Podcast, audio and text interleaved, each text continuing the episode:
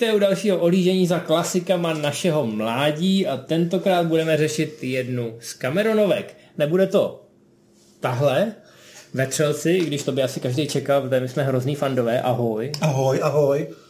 E, bude to propast. Přiznáme se, že ji řešíme po druhý. Přiznáme se, že je to takový deja vu, protože už jsme to tady natáčeli a kvůli jednomu takovému technickému kiksu z toho byla půl hodina. Řekněme, že jsme měli pěkný obraz, ale zvuk nic moc. Zvuk byl asi jako když natáčíte nějakou závodní jídelnu, takový ten ruch a šum, uh-huh. ze kterého není úplně ničemu rozumět. Takže to dneska zkoušíme po druhý, což znamená, že bychom to mohli dát jakoby velmi rychle uh-huh. a proto si na začátek můžeme udělat úvod a tak trošku se ohlédnout za tím, co tady už docela dlouho děláme. Připomenout vám, že děláme taky encyklopedii akčního filmu na sousedním kanálu. Když si napíšete přesně tohle, to znamená encyklopedii akčního filmu na YouTube, tak vám to vyletí. Každý pondělí tam dáváme zhruba 3 minutový kraťas, kde vám vždycky osvětlíme nějaký akční heslo nebo fenomén toho konkrétního žánru. Každý měsíc tam pak máme větší videa, kde se věnujeme filmům nebo důležitějším fenoménům.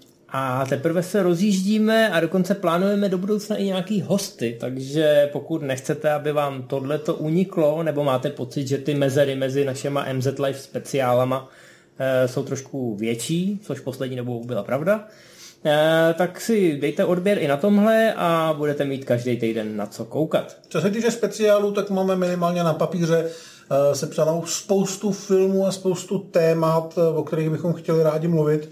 Uvidíme, jak do toho šlápneme přes léto, ale nějaký extrémní prodlevy už asi v plánu nemáme, zároveň by od nás nebylo úplně fair slibovat, že nějak výrazně zrychlíme, znáte nás. No, jediný film, který my neradi slibujeme a prozrazujeme, je jediný film, který můžeme slíbit, protože se nás na to každý ptá. Tak ano, budeme mít speciál i k Matrixu, ten měl českou premiéru tuším 5. srpna, takže do té doby to určitě stihneme a bude to takový trošku odlišný formát oproti tomu standardnímu. Tak na to se můžete těšit a do té doby určitě stihneme ještě něco menšího a mezi ty menší projekty a věci patří i ta Cameronova propast. Není to film, který by byl v, ve filmografii Železního Jima zrovna dvakrát vzpomínaný. Na druhou stranu zrovna pro něj je možná vůbec nejdůležitější. Letos slaví 30 let a byl to milník v mnoha ohledech, eh, pozitivních i negativních. Co, no. co na to říct? Ten film uh, finančně moc neuspěl. Cameron se hned po něm musel vrhnout na druhého Terminátora, aby studiu trošku vylepšil finanční závěrku. Ona je zároveň pravda, že ten film byl docela dost drahý na svou dobu. Hmm. Sice se oficiálně mluví o 40 milionech, ale neoficiálně to bylo skoro jednou tolik. Mluví se o 70 což byly docela veliký peníze na film, který byl víceméně bez hereckých hvězd a byl takovej jako ty filmy, co chodí dneska do kina v září v říjnu. Takový, jako že by možná toho Oscara chtěli, ale zároveň, že to je furt jako velká komerce za velký peníze, na kterou se hezky kouká. Takže malinko se u toho ten Cameron asi spálil. No a proč ho budeme řešit dneska? Protože je to krásná ukázka, jak se o některých režisérech říká, že jsou na place k nesnesení, že to jsou takový generálové a despoti, Eh, tu se u železního Jima říkalo často, ale většinou v, do, v dobrém slova smyslu, tak jako se to říká třeba u Davida Finchera. Ne úplně tak, jako se to říká o Davidu O. Russellovi, který je prej někdy opravdu jako totální plašan. I když mám pocit, že v posledních letech se trošku zlepšil, ale Asi předtím... Tak, má, má, minimálně teďka v těch svých filmech vždycky stejný herce, takže pravděpodobně hmm. s těma hercem už vycházet umí. No, ale některý eh, herci ve starších filmech mu chtěli rozbít hubu, nebo možná někdy i hůř. No, Propast patří do té kategorie mm, filmů, na který Cameron ani ten štáb, ani ty herci nevzpomínají zrovna nejradši. Cameron je známý tím, že to je vizionář, perfekcionista, workoholik. To jsou většinou ty věci, kterým eh, i v té filmařině ty lidi přisuzují ten pozitivní dopad na to výsledný dílo minimálně. Ale zároveň tenhle jeho styl práce asi není pro každýho, protože byl schopný ty herce opravdu dřít jako koně a někdy téměř až za hranou jejich fyzických schopností a e, za hranu, kam se nejspíš nikdo nechce dobrovolně dostat. No, všechno si to dneska povíme, ale nejdřív bychom chtěli tu propast pochválit, protože primárně se o ní bavíme, protože je to furt i po 30 letech fakt pěkný, atmosférický a velmi, velmi jako chytrý, inspirativní film. Moc hezky vypadá mimochodem, má takovou jímavou atmosféru, kamera je tam skvělá, jsou tam výborní herci, i když to nebyli a možná ani dneska nejsou nějaký super hvězdy, který by tahali do kin davy, tak pořád to jsou úspěšní herci, který máme rádi nejen v Propasti, ale ve spoustě jiných filmů. A je to, je to ten film, který vás donutí trošku přemýšlet, Není to taková ta splachovačka, jako jsou třeba pravdiví lži nebo ti vetřelci, který si pustíte, já nevím, častěji. Propastu si pustíte jednou za pět až deset let a po každý v ní najdete třeba něco jiného, a určitě v ní najdete něco jiného po tom dnešním speciálu, až vám odhalíme to zákulisí natáčení. Já jsem to propast viděl vlastně s chodou okolností nedávno. Normálně bych řekl, že předevčírem, ale to předevčírem platilo pro to naše první natáčení, takže to, to asi dva týdny. A je to přesně jak říkáš, po každý tam najdu něco nového. Když jsem byl malý a viděl jsem to poprvé, bylo mi nějakých deset, tak mě prostě bavilo, tam jsou mimozemštění a ponorky. Teďka jsem si hrozně užíval uh, třeba tu atmosféru té podmorské stanice, která strašně připomíná vetřelce. A nejenom ta samotná stanice, kde je vlastně všude ten, ten kov a ty úzké chodby, ale i celá taková ta mačo atmosféra těch lidí, kteří tam pracují, kteří jsou vlastně podobně sladěný jako mariňáci v Alliance. Většina z nich má samozřejmě jméno, ale říkají si přezdívkama, takže jsou takový jako ráznější. V těch Alliance tam taky není žádný Smith a Jones, ale všichni jsou Vasquezová nebo něco podobného. A tady to je přesně ono. Tady vlastně od začátku je hrozně cítit feeling té party, která se tam prošla něčím, co asi není úplně pro každýho, protože není to samozřejmě boj s mimozemšťanama eh, někde na nějaké cizí planetě, ale furt jsou pár desítek nebo stovek metrů pod, pod hladinou, kde těžejí naftu a pravděpodobně to není úplně jednoduchá práce. Takže v tomhle mi ty filmy připadaly dost podobný, Nehledě na to, že třeba v některých momentech je tam vlastně na začátku e, nějaká nehoda na té stanici, tak ty postavy, ty hrdinové pobíhají po těch chodbách a kameraman běhá mezi nima a vlastně na jeden záběr, to je celý snímaný v tom, jak se ta kamera otáčí a pokud sleduje jinou, sleduje jinou z těch postav. A je to opravdu ten film není akční, ale v těchto těch momentech ukazuje, že Cameron ty akční filmy má strašlivým způsobem zmáklý. Takže hrozně mě bavilo se na to koukat, že on šel prostě tentokrát jiným směrem, ale furt byl schopný, nevím jestli cíleně, tam zachovat to, kvůli čemu jsme měli rádi ty jeho předchozí filmy. Hmm. Jsou tam postavy od rány, přesně jak si řekl, musí na sebe spolíhat, musí být za každý okolností musí být profíci.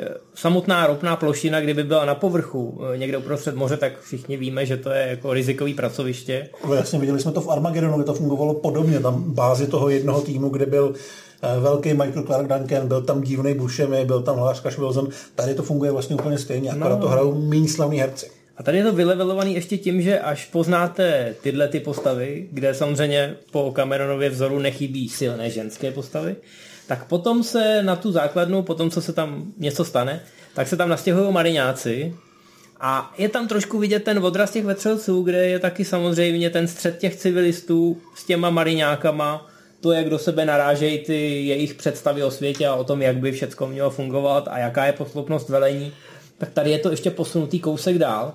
I kvůli tomu, že ty civilisti nejsou žádný ořezávátka a občas proti těm mariňákům jako jdou.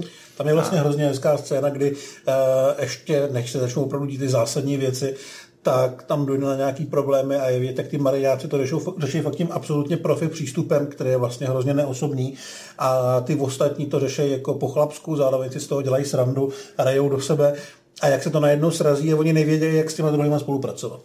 Hmm. No, uh, my už jsme v podstatě načrtli děj. Cameron tenhle nápad dostal někdy na střední škole, kdy čet nějakou reportáž o laboratoři na dně moře.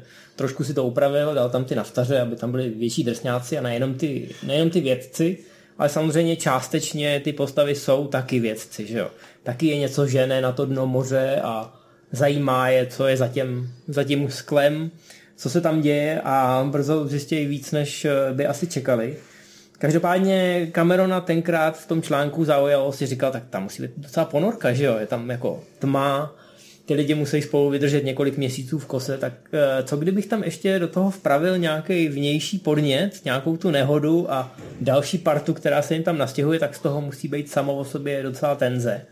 Já si teda myslím, že by to krásně fungovalo jako psychologický thriller, kdyby se tam nestalo v té půlce zhruba to, co se tam stane, k čemu se dostaneme za chvilku.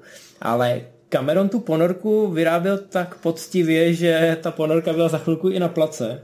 On na to dostal neuvěřitelných 70 milionů dolarů, tenkrát samozřejmě všichni po vetřelcích a prvním Terminátorovi si říkali, hele, tohle je člověk, to je vizionář, zlatý ručičky, na co sáhne, to se povede. Takže jemu se, jemu se zadařilo tomu studiu 20th Century Fox prodat tenhle scénář, který zrovna nevypadá nějak jako úplně super lákavě na papíře pravděpodobně bez nějakých větších hvězd a stejně dostal 70 milionů dolarů, což jsou velké peníze. A protože Cameron tenkrát do toho potápění a do všeho byl celkem fanda, tak se do toho opravdu ponořil. Natáčelo se velmi poctivě, vlastně v nedostavěný, tuším, elektrárně. No, ono to bylo asi dva roky po Černobylu. Přesně tak. Teď je to aktuální, hezká, hezký odkaz. Takže v tu, chvíli, v tu chvíli všechny rozestavěné jaderné elektrárny v Americe eh, tak ty stavby byly zastaveny, protože se ukázalo, že to asi nebude nejlepší nápad, protože to byla stejná technologie reaktoru. No a některý, který byly už rozestavěný opravdu hodně, ačkoliv tam nebylo jaderný palivo a všechno, tak se zakonzervovali do takové betonové schránky, Nicméně to, co tam už bylo dostavěného, tak bylo pro Camerona zajímavý, protože tam byly ty obří chladící, eh, eh, ty obří chladící no. zásobárny, což bylo takový obrovský jezero v suterénu. Cameron tam ještě nějak vymlátil ty příčky eh, za ty obrovské peníze, který dostal a vytvořil největší vodní nádrž určenou jakoby, nebo použitou pro natáčení. Trumfnul tenhle rekord až při natáčení Titaniku samozřejmě. Hluboká byla snad nějakých 12 metrů a byla, byla nekonečná jo, na všechny strany. Oni teda museli vyřešit, aby to mohli perfektně dokonale nasvítit, eh, tak protože jim tam prosakovalo světlo ze zhora, eh, tak použili takový, dneska se tomu myslím říká shade balls, takový jako černý matný koule, takový míčky, tak miliony těch míčků nasypali na hladinu té vody, to znamená, že ta byla úplně neprostupná a dole byla tma jako naprosto dokonalá. Což jak se ukázalo potom během natáčení, když vám zrovna vypadne eh, elektrika, tak není úplně nejlepší situace. Eh, v tomto prostředí, to znamená ve tmě, pod vodou za extrémních podmínek, se natočilo 40% filmu. Takže 140 ty, minut má, myslím. Takže ty věci, co v tom filmu vidíte pod vodou, opravdu pod vodou jsou, protože kamera není měkota a prostě nebude točit v nějakém studiu a spolehat se na CGI a podobné věci, zvlášť uh, tehdy, když vlastně vůbec moc nemohl. Takže všechno je to poctivá práce. I proto měli spíš problém, nebo ne problém, i proto nescháněl velký herecký hvězdy, protože ty herce, který dostal do tohohle filmu, až na toho Eda Harris, Mary, eh, Elizabeth Mastrantonio a Michaela Beana, jsou vlastně dost neznámý ksichty, takže ty lidi mohl trošku víc cepovat, než kdyby tam měl někoho slavnějšího. Ale nebyla to žádná stranda. Všichni ti herci si museli projít povinně potápickým, eh, potápickým kurzem potápěckým výcvikem. Cameron samozřejmě taky, ten ho taky měl. No představte si, že natáčíte opravdu, oni natáčeli na dně, jo? nebo prostě zhruba někde u toho, na to znamená v hloubce 10 až 12 metrů. Schválně si sami řekněte, jak hluboko jste se nejvíc potopili, ale v těch 12 metrech už většinou musíte mít nějaký potapický oblek, vzduch a všecko. Tím spíš, že oni tam natáčeli 12 hodinovky 6 dní v týdnu, což je šílený. No to vidíme naprosto zničený. Uh, teď to myslíme jako doopravdy i fyzicky, protože jim začaly zelenat vlasy, začala jim, začaly být nějaký kožní potíže a podobně. Zkrátka nebyli v prostředí, na který je lidský tělo dlouhodobě stavěný. Což je daný i tím, že ty herci, kteří tam natáčeli jako většinu těch scén, Včetně Camerona, který tam furt stál, protože chtěl být u všeho. Pochopitelně tam byli kameramani a všichni. Normální režisér by mohl být nahoře někde na, na hladině toho bazénu, tam mít monitor a koukat na to a říkat dobrý, dobrý, udělejte to ještě jednou. A ne, Cameron stál dole, připoutaný k tomu dnu nějakýma závažíma a buzeroval je tam přímo z fleku. Což ale znamenalo samozřejmě, že po té 8-10 hodinové šichtě všichni, eh, co tam strávili tolik času, což byl většinou kameraman a Cameron, tak museli do dekompresní komory, protože ten efekt na to tělo byl tak obrovský, že to tělo pak muselo se zpátky vracet postupně. Tohle znají samozřejmě všichni profesionální hloubkoví potapěči.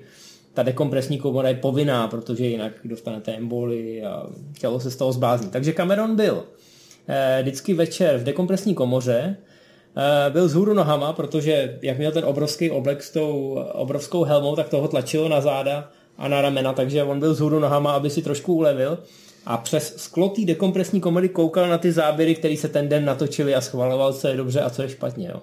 Takže to samo o sobě, myslím, dokazuje, že to byl Magor. No já si myslím, že tohle dokazuje, že byl Magor, ale máme tam i pár historik, který dokazují, že byl nebezpečný Magor.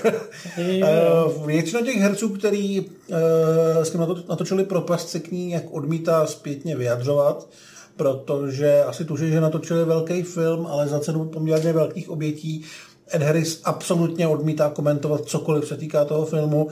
Vlastně ani divu, protože si prošel asi tím nejhorším, co tam mohlo být. A během natáčení jedné scény mu došel vzduch, což já se docela nepříjemný, naštěstí měl po ruce e, nějakého, nějakého asistenta, který na ně dával pozor, ten mu dal hadice, mu odechat, jenomže mu dal blbě. Takže Ed Harris začal vdechovat vodu, která mu vlastně tekla přímo do plic. No a vlastně nějakou dobu docela trvalo, než se na to přišlo a než ho z toho dostali a než byl v pohodě, takže tam málem zařval. Přičemž Cameron během toho ani nehnul brvou, protože co kdyby se ten záběr mohl hodit na něco, takže ani to nezastavil, ani nepodniknul žádný další kroky. To samý Michael a... Bean, ten skončil pod hladinou, když vypadl prout, takže najednou všude okolo byla tma. Eh, vypadly samozřejmě i vysílačky, takže neměl s kým a jak komunikovat, nevěděl, eh, jakým směrem má plavat nahoru, nechtěl plavat jinam, aby se nestratil. A trvalo to docela dlouho, než vlastně začal být postrádán a začal být hledán. A už taky trošku počítal s tím, že ten film nedotočí. Je to, byl, byl to velký průšvih, samozřejmě Michael Bean ten s Cameronem už předtím točil, takže si řekl, OK, another day on the job.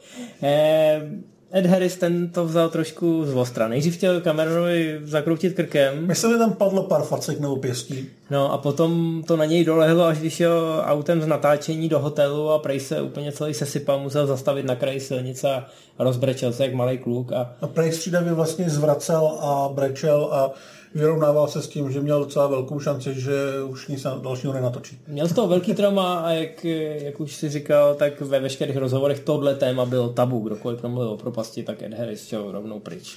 Další problém podobný vlastně řešila i Mary Elizabeth Mastrantonio, ta teda jako neumřela, ale má tam scénu, ve které oživujou, kdy vytáhnou z vody, která byla velmi studená a dostává masáž srdce a takovou poměrně krutou, protože ve filmu bojuje o život, takže se moc neřeší na to, aby jí to jako nebolelo, když jí mačkají. Bohužel to točili asi 40krát, takže ona byla promrzlá, byla tam eh, vlastně slečená, protože před tou, když vlastně dávají tu masáž, tak ty oblečení musí pryč. A trvalo to velmi dlouho, takže jí byla zima, bolelo jí tělo a když to po 40. Cameron chtěl zopakovat, tak mu řekla, že už ne, ať si prostě vybere z tohohle toho, co tam má a šla pryč a musel no. slíbit, že už se dál točit nebude. Ona utekla s výkřikem nejsme zvířata a odmítala se vrátit, dokud Cameron neřekne OK, už máme dostatek materiálu, což teda nakonec i James usoudil, že tohle možná trošku přepísk. Samozřejmě ta scéna je velmi intenzivní, takže to asi nešlo natáčet na poprvé, je to vlastně jedna asi z nejsilnějších scén celého toho filmu. No, on, on zpětně uznává Cameron, i Cameron uznává, že tohle natáčení bylo asi nejnáročnější eh, v celého filmografii a že, že věděl, že to bude těžký, když do toho šel a plánoval, že se to natočí pod tou vodou. A že ani zdaleka nečekal, jaký to bude záhul na štáb, herce, jeho samotného. Ale je to přece jenom hrdý člověk, má svoje ego, který je obrovský a zkrátka nechtěl couvnout, nechtěl přestat v půlce a bohužel, bohužel to dotáhl do tohohle konce. Ono to ještě nepadlo jedno zajímavé jméno, vlastně, když si řekl to natáčení v souvislosti s vodou, říká se, že vlastně to se zvířatama a s vodou je to nejtěžší v Hollywoodu.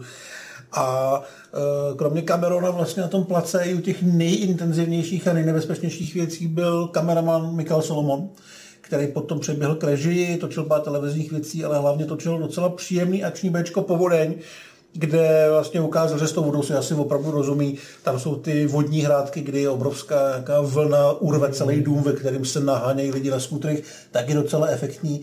Takže tenhle člověk si tam taky docela, docela asi užil. Voda mu vlezla do hlavy. Jak říkám, ten strávil s Cameronem pod tou vodou zdaleka nejvíc času, takže to nemohlo zůstat bez následků. Ale všichni to byli jenom lidi, měli zkrátka nějakou úroveň, eh, přes kterou nešli a duševně i fyzicky je to vyždímalo na maximum.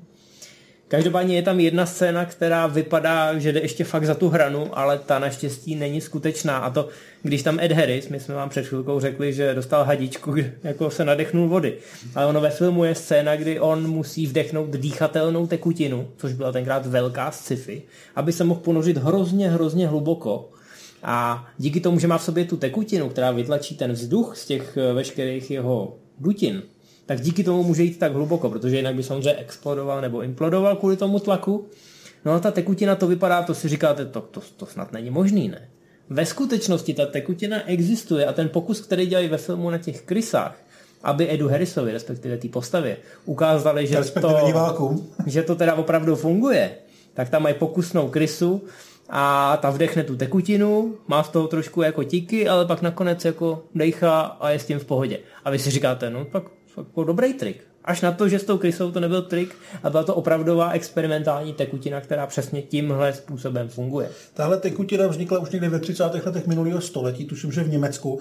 Se zvířatama se na tom dělali experimenty, které přesně takhle fungovaly. Je to vlastně strašlivý utrpení pro ty bytosti, ale funguje to. Neoficiálně se testovala i na lidech a už neoficiálně taky funguje, ale někdy v 70. letech se řeklo, hele ne, tohle prostě dělat nemůžeme, protože v podstatě člověk tam prakticky vnitřně umře. Jeho tělo přijde o veškerý vzduch, takže nejspíš tím nechce vůbec nikdo projít. Ale na papíru to je, v laboratoři se to vyzkoušelo, takže proč ne. Ale to se týče těch krys, ty jsi vlastně řekl, že to nebyl trik, že se to takhle dělalo, tak eh, Cameron musel docela náročným způsobem dokazovat, že ty krysy během natáčení neumřely. Natáčelo se vlastně z pěti a on si potom jednu vzal domů, měl jako mazlíčka. A šli mu teda po krku ochránci zvířat, ale ukázal jim, myšky jsou v pohodě, běžte na film. Všechny se dožili běžného věku. E, problém samozřejmě byl s tím, že i když byli v pořádku, tak rozhodně trpěli, rozhodně se jim nelíbilo dejchat tuhle tekutinu. Takže třeba v Británii se to muselo trošičku přestříhat a některý některé země s tím měly velký problém. Eh, když si všimnete v tom filmu, když na to budete koukat, tak ve chvíli, kdy ta krysa vdechne tu tekutinu, tak je přestřih na ty šokovaný členy té posádky. To není jenom proto, aby se to víc prodalo, ten moment, ale protože ty krysy to sice zvládnou, ale ve chvíli, kdy vdechnou tu tekutinu, tak se z toho doslova a do písmene podělají, jo, dojde k ním, dojde v nich k nějaký šokový reakci, která způsobí okamžitou defekaci. A to úplně dobře jako na té kameře nevypadalo, tak proto je to tam vystřižený. no, jako nikomu bychom to nepřáli. Ty si říkal, že to vzniklo ve 30. letech v Německu. To je svým způsobem, když si člověk jako dá tu timelineu dohromady, tak to je dostatečný důvod, proč to asi už jako nedělat nikdy. No. Nicméně v tom filmu je to zajímavý sci-fi element a není jediný, protože v druhé půlce filmu se setkáme s, s bubákem filmu. To je takový zavádějící, že jo. Samozřejmě Michael Bean a jeho jednotka si myslí, že je to bubák filmu. Oni se tam nejdřív dostanou, protože si myslí, že ta nehoda na té stanici je způsobená Sovětama. Protože je sice rok 89, už nám trošku ta studená válka mizí, ale pořád ještě jako se počítá s tím, že Sověti můžou vytáhnout růžky. No se vlastně odehrává v Karibiku, kousek někde od Kuby, takže se to celý zabalilo do takový jakože druhý kubánský krize která Ameriku vlastně docela znervoznila, když byla to opravdová. Takže to i v té politické rovině docela se trefilo do té doby správně, že celá ta paranoja těch hrdinů, těch vojáků, kteří tam přijdou s tím, že zlí rusové chtějí zničit Ameriku a mají proto asi nějaký speciální zařízení, tam naprosto dává smysl a je poměrně realistická. Bych No a zelený Moskové samozřejmě v čele s Michaelem Beanem chtějí věřit tomu, že jsou to Sověti, takže i ve chvíli, kdy už je celkem jasný každému, kdo má aspoň dva neurony, že to Sověti nejsou, tak Michael Bean do toho furt šlape a najde si svou oblíbenou eh, atomovou zbraň a hodlá ji někam schodit. Na... Michael Bean mimochodem eh, studio velmi tlačilo na to, aby byl nominovaný na Oscara, nakonec to nevyšlo a je to možná docela škoda, protože lepší roli pravděpodobně neměl. No, hraje tam úplně ukázkový Magora a pokaždé, když si začal jako vyřezávat eh, obrazce do ruky, tak jsem si říkal, toho kluka je škoda, ne? Mm na, na vedlejší role. Každopádně jsme se dostali k mimozemšťanům. Ano, jsou to mimozemšťani, nejsou to rusové a vybíhají z těch hlubin. Cameron byl mimo jiné samozřejmě vždycky fascinovaný tím a je to častý argument, který se používá, že lítáme někam z Bůh má do vesmíru a přitom eh, jako kolik procent našich mořských ploch ještě jsme neproskoumali a nevíme, eh, co v nich je, že jo? zvlášť těch obrovských hloubkách. Takže tady z té hloubky najednou začnou vylítávat nejdřív takový jako fosforeskující neonový světílka a vy si říkáte, tak to je hezký, nikdo nám neukáže, co to vlastně ve skutečnosti je, jestli je to hodný nebo zlý a s tím se tam pracuje takovým podobným způsobem jako v hororech, až na to, že tady je opravdu ambivalentní, jestli je to bubák, jestli jsou ty mimozemšťani hodní nebo zlí. Pak to vypadá, že jsou relativně hodní ve chvíli, kdy se z bazénku vynoří chapadlo, což je mimo jiné také jeden z milníků vizuálních efektů 90. let, respektive konce 80. Přesně tak, je tam velký vodní chapadlo, který dokáže morfovat do obličejů lidí, na kterých se kouká, takže se mění v Mary Elizabeth Mastrantonio a další. A byl to vlastně ten trik, na který měli ty diváci přijít a u kterého si měli říkat wow. Vznikla docela zajímavým způsobem. Ta technologie už existovala, byla ale velmi náročná, velmi obtížný s ní vlastně pracovat, takže eh, původně byl plán, že eh, tato scéna vznikne s pomocí stop motion animace, ale Cameron si řekl, ne, zkusíme to udělat prostě takhle, znám tady kluky, kteří to umějí, tak jim dáme šanci.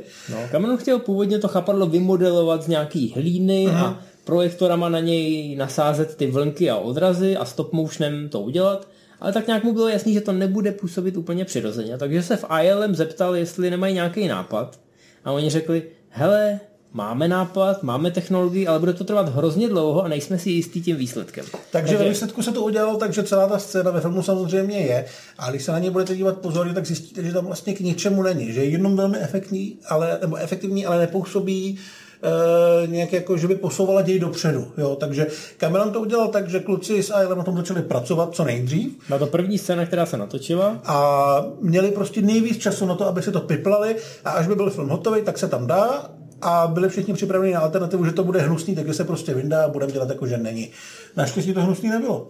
Naštěstí to hnusný nebylo a dneska si ten film bez té scény neumíme představit, protože jakkoliv byla napsaná tak, že se dá vytáhnout, tak v důsledku potom je tím velkým zlomem, kdy zjistíte, že mimozemštění jsou hodný, tohle je úžasný Je to efekt. emocionálně strašně silný moment.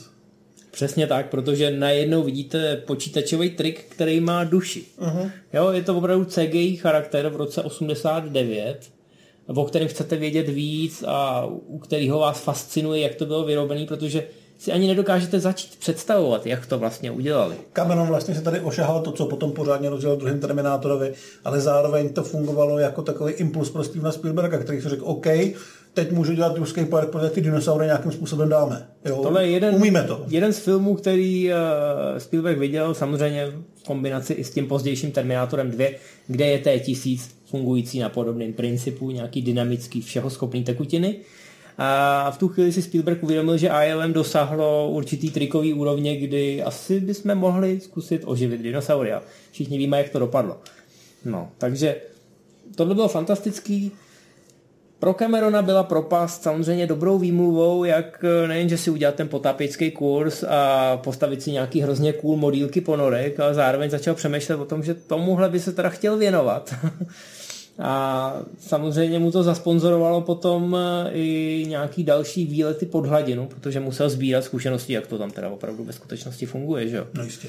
No, a pak ho samozřejmě napadlo, že by se mohl pát k Titaniku a když se podíval k Titaniku, tak ho napadlo, že by si Titanic mohl natočit a všichni víme, jak to, jak to potom dopadlo. Takže pro studio to byl drahý účet, protože ta propast vydělala celosvětově pouhých 90 milionů dolarů, jak už jsme zmínili, stála 70 milionů. Takže... Je to jakože víc, ale všichni víme, jak fungují tržby, takže víc to nebylo. No, studio se snažilo všem namluvit v době premiéry, eh, že ten film stál jenom 45 a protože existuje to pravidlo dvojnásobku, tak jako všem chtěli říct, že je to plus minus na stejných číslech, eh, jako do toho vrazili, že to vlastně propadák nebyl. No ale potom, i když ještě nebyl internet, tak se začaly objevovat uh, ohlasy, že to teda nakonec stálo o dost víc. A to i přesto, že Cameron snímek zkrátil o 40 minut. Což uh, normálně dneska by z toho každý studio měl radost, protože když je film kratší, tak ho můžete v kinech protočit častěji za ten den a vyděláte na něm víc peněz. Ale studio ve skutečnosti z toho bylo dost na větvi, protože původní sestřih, který jim Cameron ukázal, ten měl tři hodiny a byly v něm takový jako epický money shoty a velké scény a Cameron se rozhodně vystřihne. Uh, prodloužená verze propasti vlastně patří k těm asi nejdůležitějším a nejoblíbenějším director's cutům, který se dají sehnat, protože ten film opravdu posouvá někam trošku jinam. Já osobně nejsem úplně její fanda, mně se líbí právě taková ta nejednoznačnost, takový to jenom lehký naznačování toho, co ty mimozemštění jsou zač a co by se s nimi mohlo dělat, což v té režiserské verzi není. Tam je pár nějakých přidaných dialogů, třeba se trošku víc řeší jako osobní vztahy těch hrdinů, ale především je tam to veliký finále, ve kterém eh, Ed Harris s mimozemštěnama mluví, který mimozemštění mu začnou ukazovat, jaký jsou lidi blbci, protože se chtějí vzájemně zabít a že bude všechno ideální, když se celá země a celý lidstvo spláchne, takže obrovská, Velká potopa biblická. obrovská triková scéna s 100 metrovými vlnama, které měly ničit uh, velkoměsta po celém světě. Mám teda pocit, že to bylo akorát Los Angeles a New York, ale... No, pobřežní města. No, jasně, no. Ale jako je tam, dneska vlastně v podobném filmu se vždycky musí ničit něco v Číně a podobně, aby na to přišli Číňani. Tehdy to každému bylo jedno. Ale to není tak podstatný. A nakonec to samozřejmě skončí tím, že mimozemštění pochopějí lásku Eda Harrise a Mary Elizabeth Mastrantonio, jeho bývalé ženy, a lidstvu dají ještě jednu šanci, takže samozřejmě na poslední chvíli tu tsunami a láska zvítězí nad obrovskou vlnou. A dají lidstvu ještě jednu šanci. Mně to přišlo moc. Jo, jako je to zajímavý, celkem chápu, že to studio by asi bylo rádo, kdyby tyhle ty věci v tom filmu mělo. Ono vlastně i propagovalo v trailerech a pak jim Cameron řekl, že to tam nebude. Ale jsem nakonec rád osobně za to, že to tím vlastně nenašlo. Že to tajemno mi tam vyhovuje víc. No, eh, to byla dohoda Camerona s ILM nejen ohledně toho chapadla, ale i ohledně té tsunami, že Cameron řekl, tak zkuste na tom zamakat a když se to nepovede, tak dostanete zaplaceno, ale já to do toho filmu nedám byla nějaká testovací projekce. Tam vlastně byly dva typy názorů, jedni byli absolutně zhnusený a druhý byli totálně nadšený, takže si vyberte. No, to jsou takový ty fanoušci tsunami, které mi úplně jedno, jak to vypadá hlavně, že hodně lidí umře a baráky se bourají, tak ty to pochválili. A ostatní ty byli zhnusení tím, že ten trik nebyl úplně hotový, zvlášť v kombinaci nebo v porovnání s těma ostatníma trikama ve filmu. Takže Cameron, protože jako z těch předchozích filmů měl silnou režisérskou pozici a měl právo toho finálního střihu, tak řekl, tak to celý střihneme a tady ještě něco uberu a tady uberu. Studio z toho bylo trošku eh, hotový, nakonec možná, já nevím, vzhledem tomu, kolik to vydělalo peněz, tak měl pravdu. Na druhou stranu Cameron se smál naposled, protože po obrovském úspěchu Terminátora 2, všimněte si, Terminator 2 pořád stál obrovský prachy, byl to nejdražší film e, své doby, tenkrát držel ten rekord nejdražšího filmu všech dob, takže Foxové mu hodně věřili, ale to je logický, protože první Terminátor byl už tenkrát no, a byl tady Arnold, fenomén. Arnold a ne Harris. Přesně, Arnold byl tenkrát největší hvězda na světě, jako s velkým přehledem. Takže ve chvíli, kdy ten druhý Terminátor celkem jako nepřekvapivě viděl obrovský peníze, tak studio řeklo, hele Jamesy, tady máš půl milionu, můžeš si tu propast eh, dodělat, jestli si tam chceš vrátit těch eh, svých 40 minut, nebo klidně víc, míň, jak chceš. Tady máš peníze a můžeš se domluvit s ILM, ať ti ty triky dodělají tentokrát už pořádně. A až to budete mít hotový, tak, eh, tak nám to dejte. No a oni to dodělali v roce 93, kdy ta prodloužená verze šla oficiálně do kin a jak si řekl, spousta fanoušků jí má radši. Ano, ty triky tam byly trochu lepší, je tam zdůrazněný to mírový poselství, který můžete třeba vidět eh, v kontaktu. Hmm. Ono není moc těch sci-fi, ve nakonec za ty hodný týpky. A ještě, že je tam ten výchovný efekt. Tak my tu tsunami teda na vás nepošleme, my Ale vám dáme... Víme o vás. Dáme vám ještě jednu šanci. Dneska víme, že je to sci-fi, protože kdyby ty mimozemštění existovaly, tak vzhledem tomu, jak jaký bordel vypouštíme do hmm. oceánu, tak myslím, že nějaká ta větší tsunami už by tu dávno byla. Ale do toho nebudeme zabíhat. Důležitý je, že propast i po letech je velmi zajímavá, i když víte všechny tyhle zákulisní věci ohledně toho střihu, tak já osobně mám taky hodně rád tu 140 minutovou verzi, protože ona funguje, ano. Ty mimozemštění vlastně my... jsou tam trošku víc za tou oponou, ale i já to mám osobně radši. My to mluvíme vlastně o dvou verzích, normální a režiserská, který se dějově a celou tou vlastně podstatou docela liší, ale pak to máme v podstatě i třetí, protože James Cameron uh, se svým scénářem ještě než začal točit, oslovil spisovatele Orsona Scotta Carda, který napsal třeba Enderovu hru, jestli nechce podle toho scénáře napsat knížku, která reálně vznikla dřív, než se začal vůbec natáčet film. A Card do toho teda nakonec šel, teda říkal, že eh, adaptace scénářů a filmový věci nedělá, ale že Cameron si minimálně jako přečte ten scénář a líbilo se mu to. A do té své knížky dodal třeba tři úvodní kapitoly, které se dějou věci, které ve filmu vůbec nejsou a mnohem víc nám vlastně říkají o těch postavách. My to z toho filmu nevíme, třeba jaký je vztah Eda Harrise a jeho bývalých ženy, ale uh, ty herci dostali možnost tu knížku si přečíst takže o těch postavách věděli víc a věděli, jakým způsobem na sebe hrát. Mně to připadá jako docela zajímavý nápad. Ta knížka mám pocit, že u nás kdysi vyšla, ale nejsem teďka úplně jistý. Mm. Kartan dodal víc nápadů vlastně i ke konci, když se zjistilo, že v jeho verzi ty mimozemšťani jsou na zemi v podstatě jenom kvůli tomu, aby načerpali palivo a je tam jenom jejich malá loď, nějaká teda asi čerpací, průzkumná a hlavní se schovává na odvrácené straně měsíce, je obrovská. Takže pokud opravdu propast máte hodně rádi, tak si myslím, že by možná bylo zajímavé si tuhle knížku nějak najít a podívat se, jaký nové věci tam jsou, protože jich je evidentně docela dost. No, hercům to hodně pomohlo, že si to mohli přečíst před natáčením, protože ta Mary Elizabeth Mastrantonio vlastně přijde na tu základnu s tou vojenskou jednotkou a už tam z toho prvního setkání s tím Edem Harrisem víte, že mají nějakou historii mezi ono bylo mi jako nakousnutý, že vlastně ona tu základnu navrhovala a vlastně byla asi workoholička a kvůli tomu trochu flákala ten vztah. Dokonce tam řekne, že si mohla vybrat prostě buď to nebo to, ale přitom je jasný, že si sice roz- rozvedli, ale ne nějak jako, že by to bylo ve zlým, že prostě se furt mají rádi, ale z nějakých důvodů to nevyšlo. Myslím si, jako, že mě to v tom filmu stačilo, ale určitě uh, bude zajímavý zjistit trošku, trošku víc, co vlastně s tím, co vlastně s tím ty tvůrci plánovali a co se dělo v pozadí. No. A všichni víme, že herci jako si asi před natáčením říkali, tak to je super, máme tady s čím pracovat. A pak po natáčení už si asi říkali úplně jiné věci. Cameron vždycky říká, že, že je mistr ve ždímání těch herců, kulis a toho potenciálu a tady to teda bohužel nabralo ty temnější odstíny. On sám to uznává, ale tady to šlo opravdu na dřeň. Mám pocit, že nikdo z těch herců už s tím potom nespolupracoval. Na druhou stranu, vím, že je to od nás trošku sobecký, ale nebejt toho, tak bychom si tady o tom nemohli takhle hezky popovídat. To rejpání v té filmové historii e, není vždycky jenom o tom, že se všechno povedlo a že všechno na place bylo růžový a že ty šťastné náhody nakonec přispěly k tomu skvělému filmu. Občas je to natáčení jako noční můra a my to zjišťujeme až po letech, protože na tom plátně to není vidět. Jak vždycky říkají, Eh, bolest je dočasná, sláva je věčná. v tomhle případě teda, ale ty historky ze zákulisí jsou opravdu hororový.